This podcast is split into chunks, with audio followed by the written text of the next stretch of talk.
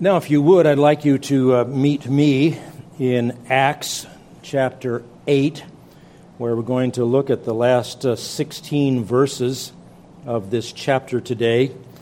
We're going to see the gospel go to a Gentile for the first time. What's a Gentile? A person that isn't a Jew. You're in a room full of them. Gentiles, that is. Oh, I'm so glad the gospel got to our part of the world. And today, as we look at this incident, we're going to make three passes through our text. It's a very straightforward narrative, actually. Uh, it's another very important day in the early church. The gospel has already been launched in Jerusalem. It has spread to the surrounding area of Judea. Thousands have believed in Jerusalem and Judea. And then God raised up this uh, man, Stephen. He was one of the first seven deacons chosen in Acts chapter 6. And and um, he began to preach, and the gospel spread even more. And he was murdered for his faith.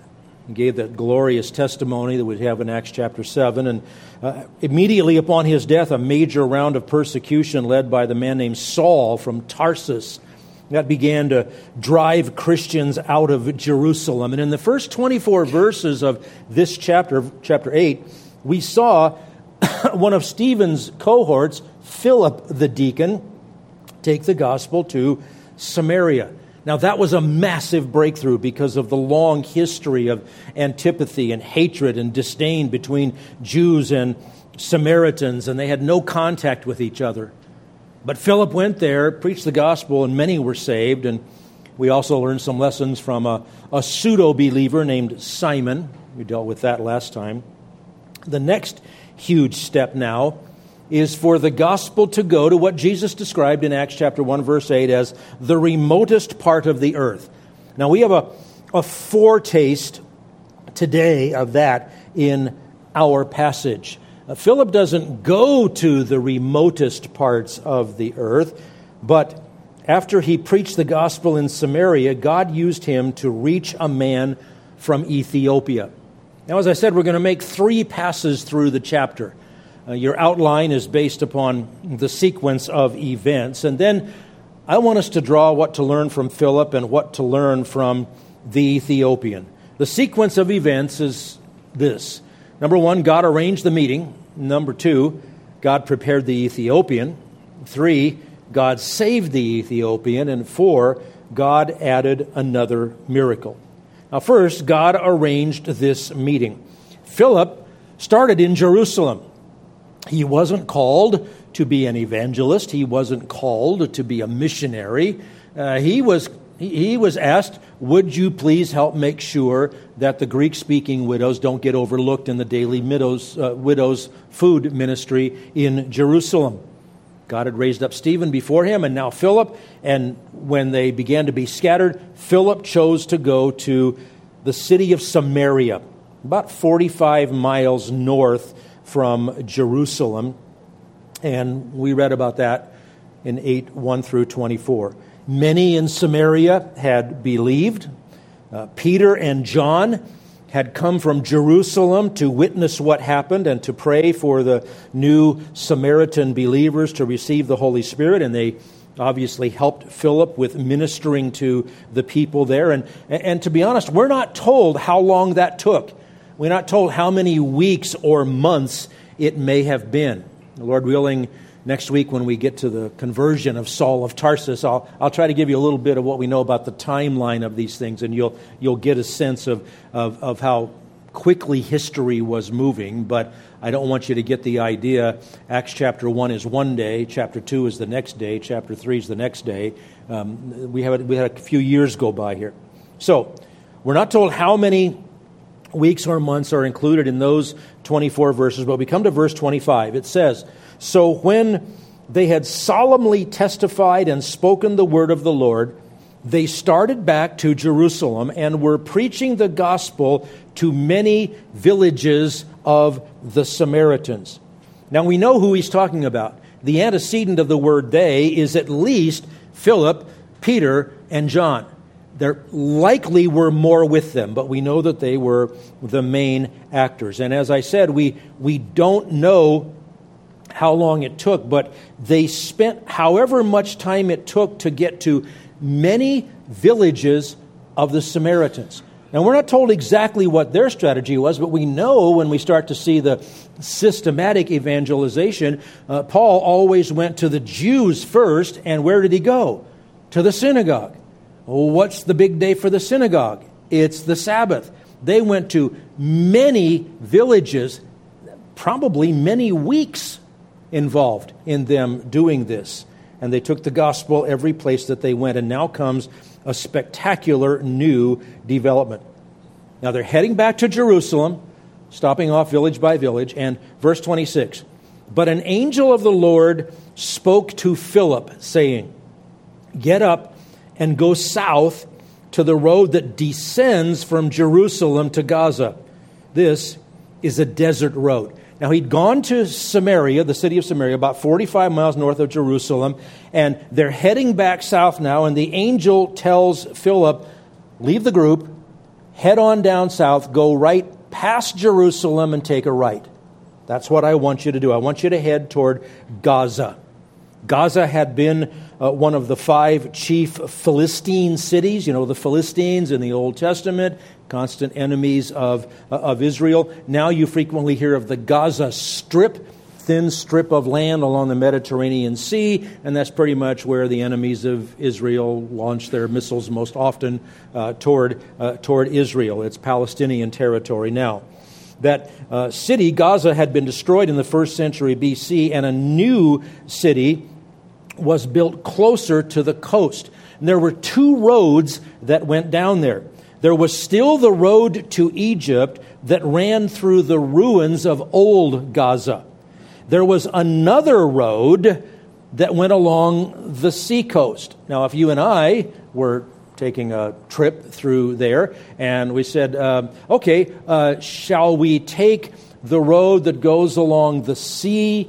With the cool ocean breezes and the beautiful views, or should we take the road that goes through the desert?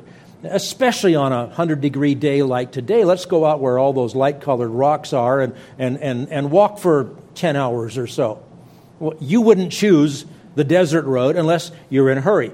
It was a little shorter, it was a little faster, but um, that was not the one. Uh, God didn't tell them to take the scenic one. The sovereign hand of God said, take the desert road verses 27 and 28. So he got up and went. Apparently, left Peter and John, moved on. And there was an Ethiopian eunuch, a court official of Candace, queen of the Ethiopians, who was in charge of all her treasure. And he had come to Jerusalem to worship, and he was returning and sitting in his chariot and was reading the prophet Isaiah. You remember how much God told Philip an example why to go there? he didn't. Now, in those days, uh, Ethiopia referred to a, a large kingdom south of Egypt. Uh, truthfully, we don't know its exact boundaries in the first century. Uh, now you can find Ethiopia on a map, defined country, one of the many countries of Africa, but much bigger then. Um, a eunuch was an emasculated man who was groomed as such to be a servant to a high ranking government official. Now, if that sounds like an awful practice, it was. It was designed to safeguard a king's harem and or to limit, shall we say, mischief by government servants. And this particular servant had risen through the ranks. He was a very important guy he, he was basically the secretary of the treasury. He was in charge of, of all of her treasure, that is the, the queen mother. The word Candace, we know of it as a name, a woman's name, but uh, Candace is not believed in this instance to be a specific person. Candace was the title that was given to whoever was in the role of queen mother of the land of Ethiopia. It's like Pharaoh isn't the name of a guy, Pharaoh is the name of an office. The, the belief among the Ethiopians was that the king was too holy to do any kind of work. He was just a figurehead and one to be revered. It was, the, it was his wife, it was the queen mother who was the head of state. So he was a servant to the queen mother. Now, this Ethiopian had come to Jerusalem to worship. That means, we don't know why, but somehow he had eschewed all of the paganism of his native land. He had learned about the true God, Yahweh. Uh, probably, we're not told, but most likely that had happened through Jews who had been scattered even beyond Egypt to Ethiopia. Remember, once the uh, captivity came, Jews were scattered around, and not all of them came back. Matter of fact, a small percentage came back to uh, Jerusalem.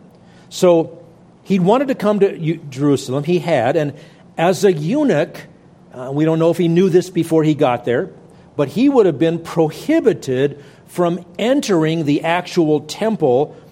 He would have been prohibited as well from becoming a full proselyte to Judaism. That's a regulation specified in Deuteronomy 23. Nevertheless, God put it in his heart to go to Jerusalem. He'd been there. Now, he couldn't get into the temple, but he could get to the outer court of the temple, the court of the Gentiles. Who do we know that's been hanging out around there? He may have seen some things. We don't know. Now he's on his way home. He's sitting in his chariot and reading the prophet Isaiah. Now, not just everyone could get a hold of a scroll uh, of a part of the Bible. That tells us this guy had, had significant means, uh, certainly because of his position. He was, in, in essence, a, a close servant to royalty who had gone to Jerusalem. But he had no idea what God had in store for him on this trip. But verse 29 then the Spirit said to Philip, Go up and join this chariot. Therefore, God arranged this meeting. Secondly, we find out that God prepared the Ethiopian. Acts chapter 8, verses 30 and 31.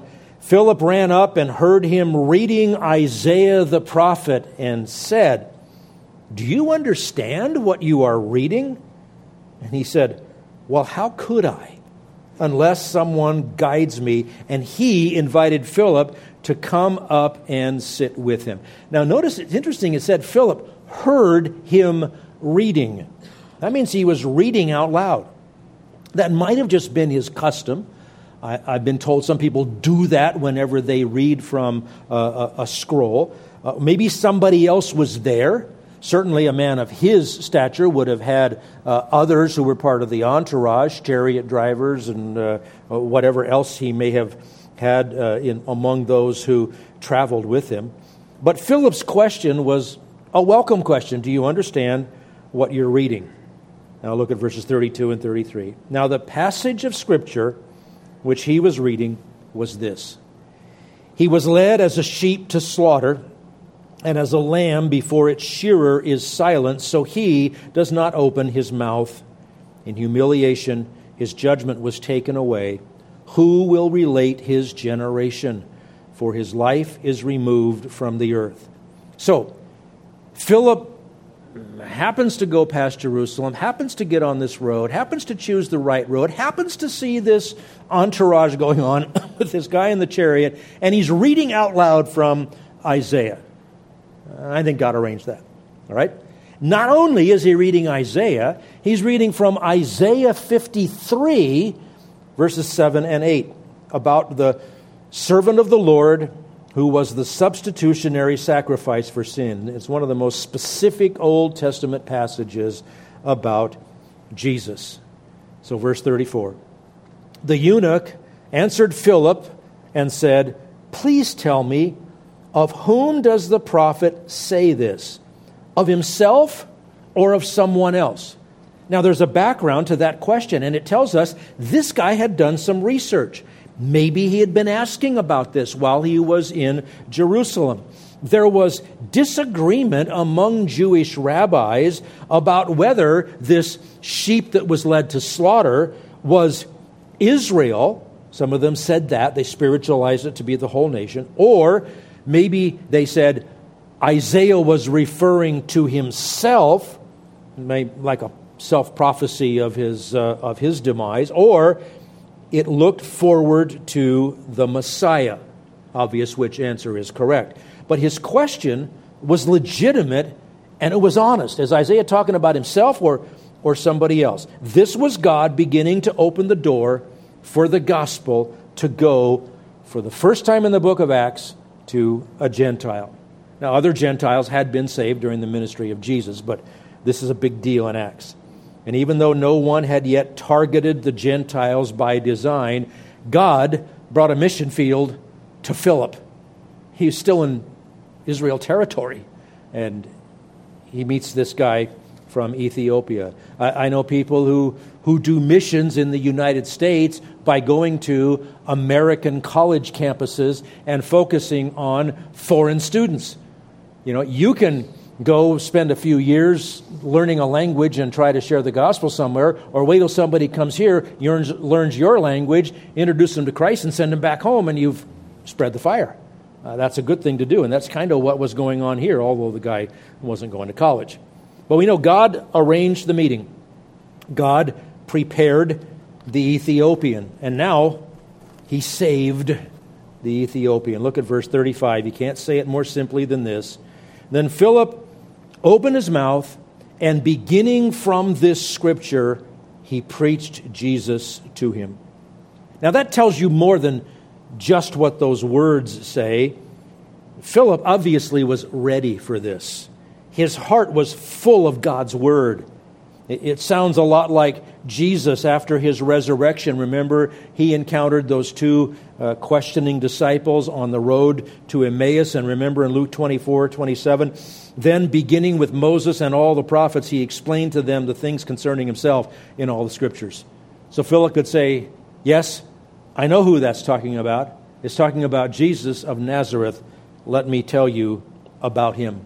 And obviously he did because look at verse 36. And they went along the road, or as they went along the road, they came to some water. And the eunuch said, Look, water! What prevents me from being baptized? Now, that also tells you more than just those words. That tells you that when Philip preached Jesus to him, he included the call to repentance and to, baptize, uh, to baptism, just like Peter had said repent and be baptized for the remission of sins. The message was the same to this Ethiopian as it had been to the Samaritans, as it had been to the Jews in Jerusalem and Judea. Now, I think it's quite reasonable to surmise that while he was in Jerusalem to worship, this Ethiopian guy quite possibly, I would even say probably, heard testimonies about people turning to Christ. He may well have been, since he couldn't go inside the temple, maybe outside the temple, maybe below those steps, steps leading up to the temple. Maybe he saw among all the mikvahs there, the ceremonial washing pools. Maybe he saw people being baptized, but we know for sure he knew that when he came to Christ, that's what he wanted to do was to be baptized and to declare his faith. We're going to see the same thing when the gospel goes specifically to a group of Gentiles in Acts chapter 10. Now, that brings us to Acts chapter 8 verse 37, which says, "And Philip said, if you believe with all your heart, you may." And he answered and said, I believe that Jesus Christ is the Son of God. Now, notice the brackets around that verse as I printed it for you from the New American Standard. That's because the reason it's in brackets is because that verse is not in the oldest manuscripts of the book of Acts. There is no manuscript evidence for it until the seventh century the 600s. Uh, it wasn't included in Jerome's translation into Latin called the Vulgate in the fourth century, so it, it wasn't in the original. Now, is there any error in that verse? No, only that it shouldn't be there. Um, but it, it's like, it, as a matter of fact, is, is like many records that we do have of what people said or what people were asked to repeat at the time of baptism. Uh, it does show up in some manuscripts after a few centuries as a marginal note, and then it eventually got included into the more conflated manuscripts. Now, if you meet one of our brothers and sisters in Christ who come from the tradition of believing that the King James Version is the only one that should be used, they will say, See, there's an example. You and your modern translations, you take things out of the Bible. And uh, there's a certain element of truth there, but it's backward. Uh, it, the point is, no, it's not that anybody decided to take something out of the Bible. You're assuming the King James in English from the 16th century is the best translation. 17th century is the definitive translation. The fact is, no, uh, something was added to the original manuscripts that came to be included in some of the later ones, and that's where the King James came from. And that part's, the side trip is for free. Even though the words may not have been what Philip said, and maybe they were, what happened was clear. And it shows the commitment and the character of both Philip and the Ethiopian. So look at verse 38. And he ordered the chariot to stop, and they both went down into the water, Philip as well as the eunuch, and he baptized him. That also tells you some things beyond what the exact words say. It tells you Philip was not Presbyterian, Philip was not Lutheran, Philip was not Catholic. This was not a sprinkling. They went down into the water and they came up from the water. The word baptize means to immerse. He was baptized by immersion. Now, I wouldn't go so far as to say that proves Philip was a Baptist. But he'd be a lot more happy in a Baptist church than he would somewhere else. Believers, baptism by immersion. Coming soon to a church gathering near you the last weekend in August. See Scott Basolo if you need more information. Now, God arranged this meeting. God prepared the Ethiopian. God saved the Ethiopian. God then added another miracle. This chapter is amazing.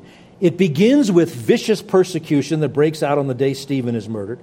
God used the persecution to spread out the people who took the glorious gospel of Christ with them. Philip took it to heart. He chose to go to Samaria where he preached the gospel. God did miracles there. People were delivered from demons there. Many who were paralyzed and crippled were healed. There was that pseudo believer Simon. We learned an important lesson from him uh, and against the backdrop of the many true conversions. And then, after Peter and John came from Jerusalem, there were more miracles accompanying the arrival of the Holy Spirit to the point Simon was jealous and he wanted to buy that power for himself.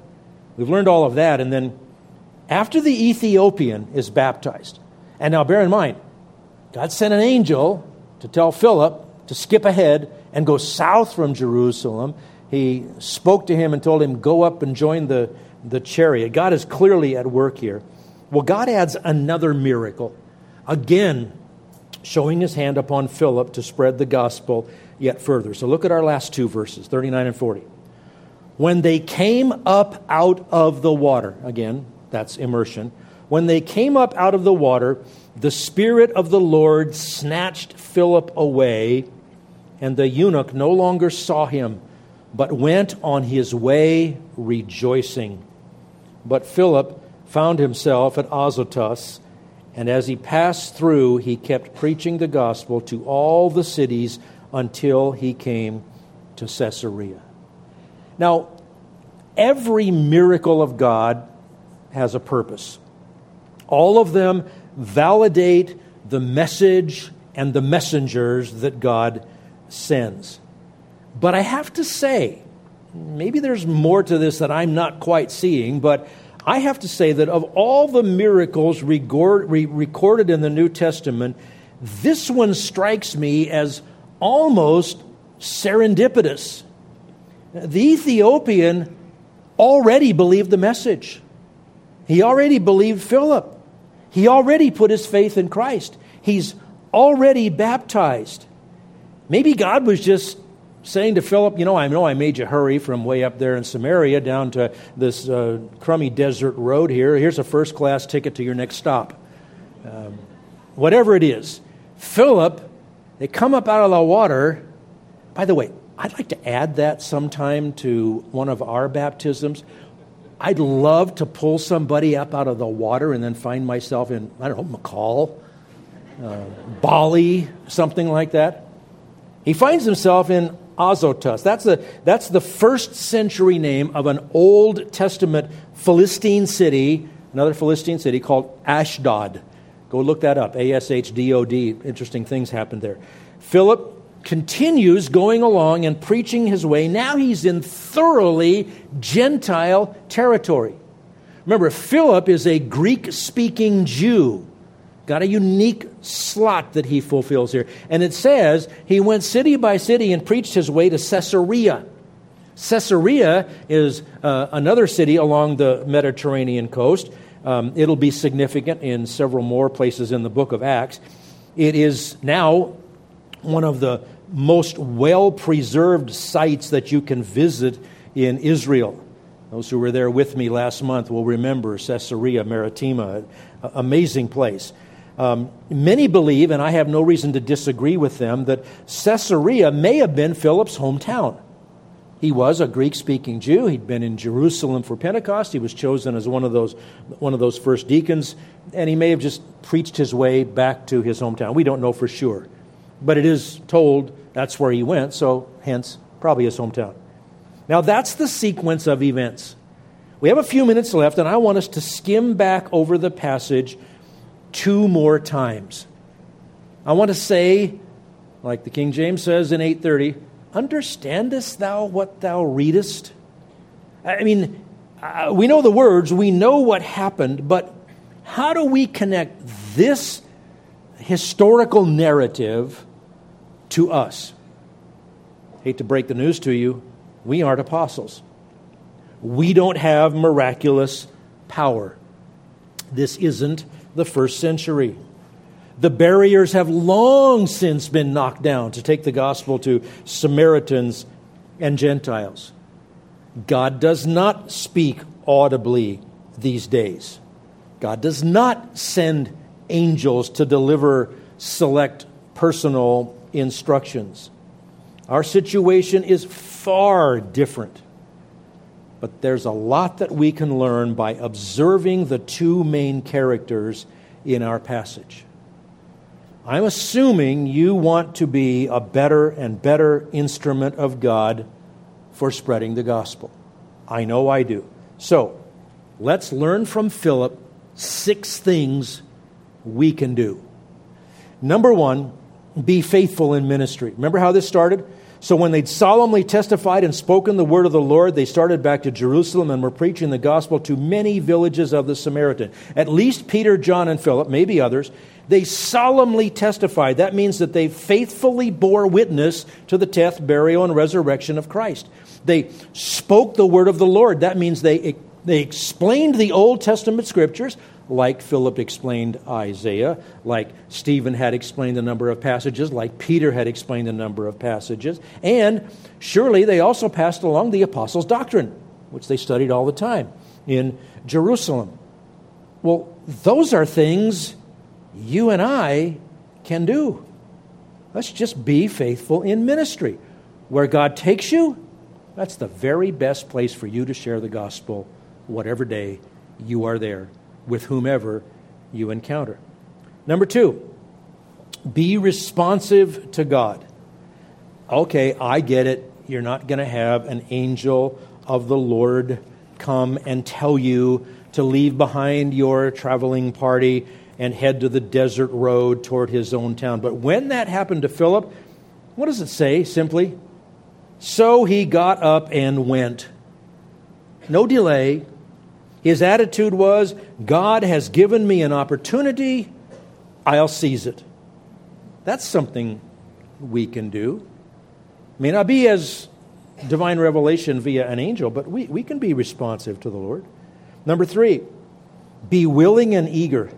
Not only did Philip go, but the wording gives you a sense of his eagerness and energy as he did it. Verse 30 Philip ran up and heard him reading Isaiah the prophet and said, Do you understand what you are reading. I mean, when it, God hadn't told him, as far as we know, why he sent him down that road. And then he sees this big deal going on. He says, Okay, I have a pretty good idea why God sent me here. He runs up and gets closer, and here's a guy reading out loud from Isaiah. He ran up, asked him, Do you understand? It was his joy, it was his desire to speak on behalf of Christ. That's something we can do. We can learn that from Philip. Number four, be prepared with Scripture. Remember back when we were looking at Stephen's in astounding speech, his best last words ever, as I called it in chapter 7? I urged us all to be relentless in increasing our understanding of God's word so that we can do likewise. Well, Stephen wasn't the only one of the first deacons to do that. We saw this from, from Philip. He opened his mouth, and beginning from this scripture, he prepared Jesus to him. This was out of the blue for him. But he knew the scriptures well enough to start there and preach Christ from there. Now, if you aren't comfortable yet with doing something like that, I want to emphasize that word yet. You only know what you know, but you're not stuck with knowing only what you know. This is the perfect day to begin learning, say, one tidbit at a time, maybe one memory verse at a time. And if you were to add one gem to your spiritual treasure per week, a year from now, that would give you 52 things that you could use, use to share the gospel by a year from now. Say, well, hey, Jim, I'm almost as old as you. My mind is fossilizing. I can't do that every week. Okay, if you miss every other week, or it takes you two weeks to memorize a verse of Scripture, then a year from now you'll have 26 verses. To, in other words, be relentless in preparing your heart to know the Scriptures. It's important to know the whole big story. It's important to know the big, big picture. It's important to know all the different books of the Bible, but learn things that you can use as a starting point. If you think God might be putting you into the presence of somebody that's really struggling, really hurting, maybe been maligned, gossiped about, um, crushed by a physical problem of some kind or the, or the illness or death of a loved one, maybe you'll want to start by memorizing 1 Peter chapter 5. Casting all your care upon him because he cares for you. There's an open door. You got a lot of care? I know someplace you can go with that. Take it to Jesus because he cares for you. What do you mean, Jesus? I don't believe in Jesus. Well, let me tell you about Jesus. You ever heard of Isaiah 53? If that's one of the gems that you've memorized, that's something you and I can do. Be prepared with Scripture. Number five, be thorough. We read that. Remember, after he preached Christ to him, he says, uh, Look, water. What prevents me from being baptized? The observation here is simply that Philip's presentation of the gospel was more than just Christ died for our sins according to the scripture. He was buried. He rose again the third day according to the scriptures. Do you want to believe that or not? I got to go.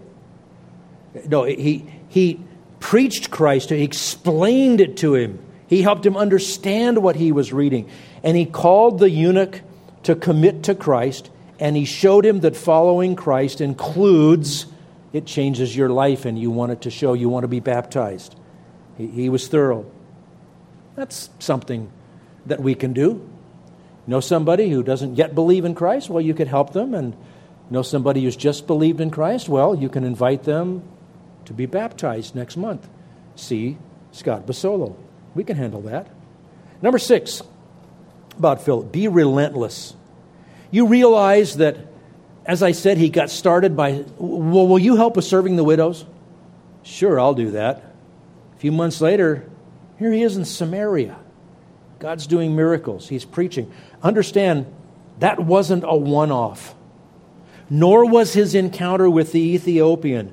He found himself at Azotus, and as he passed through, he kept preaching the gospel to all the cities until he came to Caesarea. And if he was going if he happened to be going um, uh, synagogue by synagogue. That's week after week after week on his way to get there.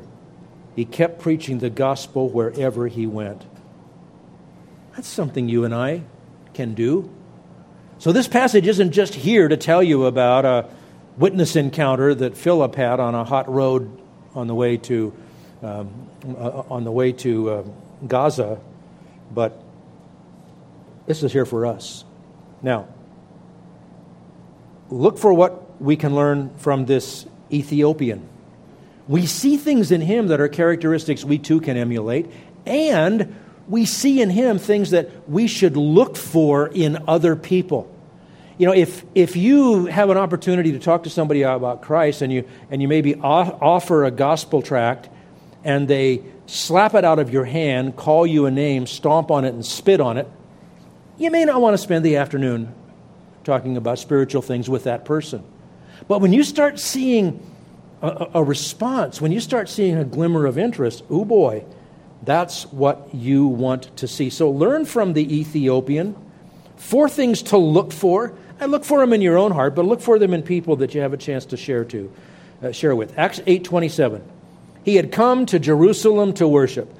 All right, this is not telling you you have to go to Jerusalem to worship, but it shows the example of somebody making worship a very high priority. This guy was willing to travel across half a continent.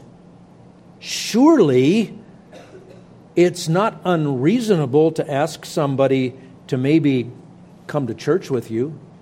And if you begin to see someone with that kind of a, of a desire to worship, you realize God is at work in that person's heart. Because what does Romans 3 say? There is none righteous, not even one. So, how many need the gospel? Everybody. There is none who seeks after God. So, if you have somebody even willing to ask a question about God, assume that is the Spirit at work in that person's life. This is a chance for you to plant a seed. This is a chance for you to maybe even um, be used by God to harvest a soul. This guy went to Jerusalem he didn't have a car, he didn't have a train, he didn't have an airplane. It was a caravan on a really hot, dusty road in the Middle East. Well, that's something you and I can do. We can seek true worship. I mean, here at Heritage Bible Church, we have the audacity to say we would like you to set aside three hours on Sunday morning for, for worship and fellowship and encouragement. And that's a whopping 1.9% of your of the hours in your week. Set that example, and somebody may ask, Well, how come you never mow your lawn on Sunday morning? Uh, I don't know if they'd ask that or not. Well, I have, a, I have a much more important commitment. We can observe that and we can set that pattern. Number two, he was searching Scripture. Verse 28 returning and sitting in his chariot reading the prophet Isaiah. In whatever, in addition to whatever the public worship was that that guy got involved with in Jerusalem, he desired to, to search the scriptures for himself. If you hear somebody mention a Bible verse, um, maybe even mention a Bible verse completely out of, um, out of context, well, then you know that you've got an open door there. He was uh, willing to open the scriptures, he was willing to look for what God had for him in that particular time, in that particular place. So that's something else that we can do. We can be searching Scripture, we can be responding when we have the opportunity. I said it was such a rare thing for this guy to have a scroll of Isaiah. We have Bibles galore. You know, somebody who doesn't have a Bible, stop by our front door, take one, and give it away. What better thing could you possibly do? Help people search the scriptures. Number three, this guy was humble and teachable. Remember, we read about what he said he desired to learn. Well, how can I understand this unless somebody guides me? Well, be willing to guide somebody. Um, as Jesus put it in the Beatitudes, blessed are those who hunger and thirst for righteousness, for they shall be satisfied. It's Matthew 5 6, and the implication is they and they alone will be satisfied. So you hear somebody mention something about the Bible, And you think, well, I, I don't know if I want to start that. I'm not sure I can handle that. Or if you're, if, uh, one of the wonderful things is if you hear somebody say that they don't believe the Bible because of the contradictions in it, oh man, the door just flung open. Walk through it. The right thing to do in that situation is not to say, well, yeah, there's some hard things in the Bible. Say, oh, okay, um, which contradiction are you talking about? Uh, you know, I, I'm curious as you've been studying the Bible, where do you see a contradiction? I don't think there are any. And then they bring up one that you've never heard of. That means not only do you get to witness that day, you get to say to them something like, I don't have the answer to that question right now, but I'd like to get the answer to the question. So I'll buy the coffee next week. Let's come and talk about that. Bring your Bible. And then you, they answer, you know, they, they, they show you another contradiction. You say, you know, I don't have the answer to that. But, you know, if I get the answer to that question, will you give your life to Jesus Christ? Is that what's in your way? You see, we can do that. We can be humble and teachable, and we can look for people who are humble and teachable. And number four, look how eager this guy was to obey. Look, water. What prevents me from being baptized? When he heard of Christ, he believed. When he heard that the way to declare your faith is to be baptized, he wanted to do it immediately. That's something you and I can do, and we can model for people. I understand from the word what God wants me to do.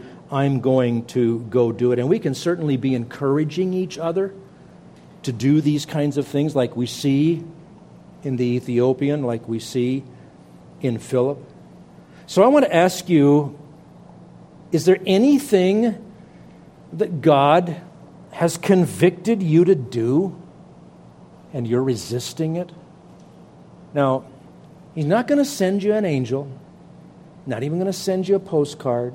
He won't speak to you audibly. He has given you everything you need for life and godliness in the knowledge of His Son, which is in the Scriptures. He's given you His Holy Spirit to help you understand and apply those things. So you're going to be like Philip? He's probably not going to ask you to go hike a dusty trail in the Middle East, but he might send you to work this week. You might have a neighbor that has a death in the family. You might know something else that happens that opens a door in somebody's heart.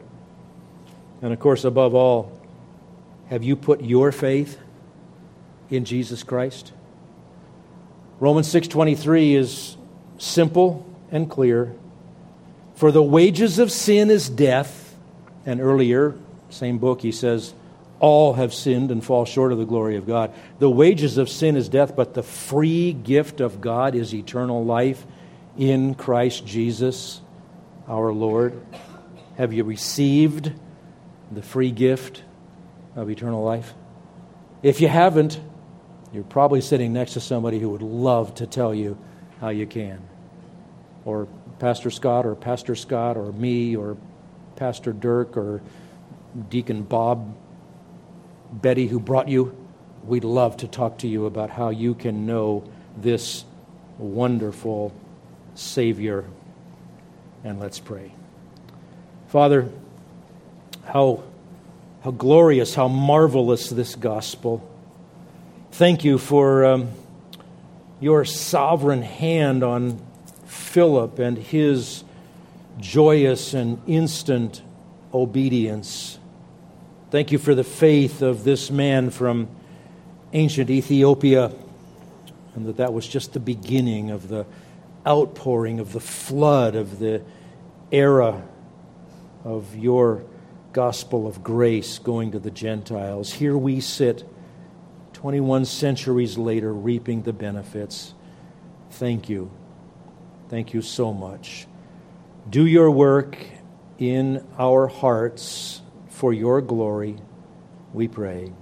In Jesus' name, amen.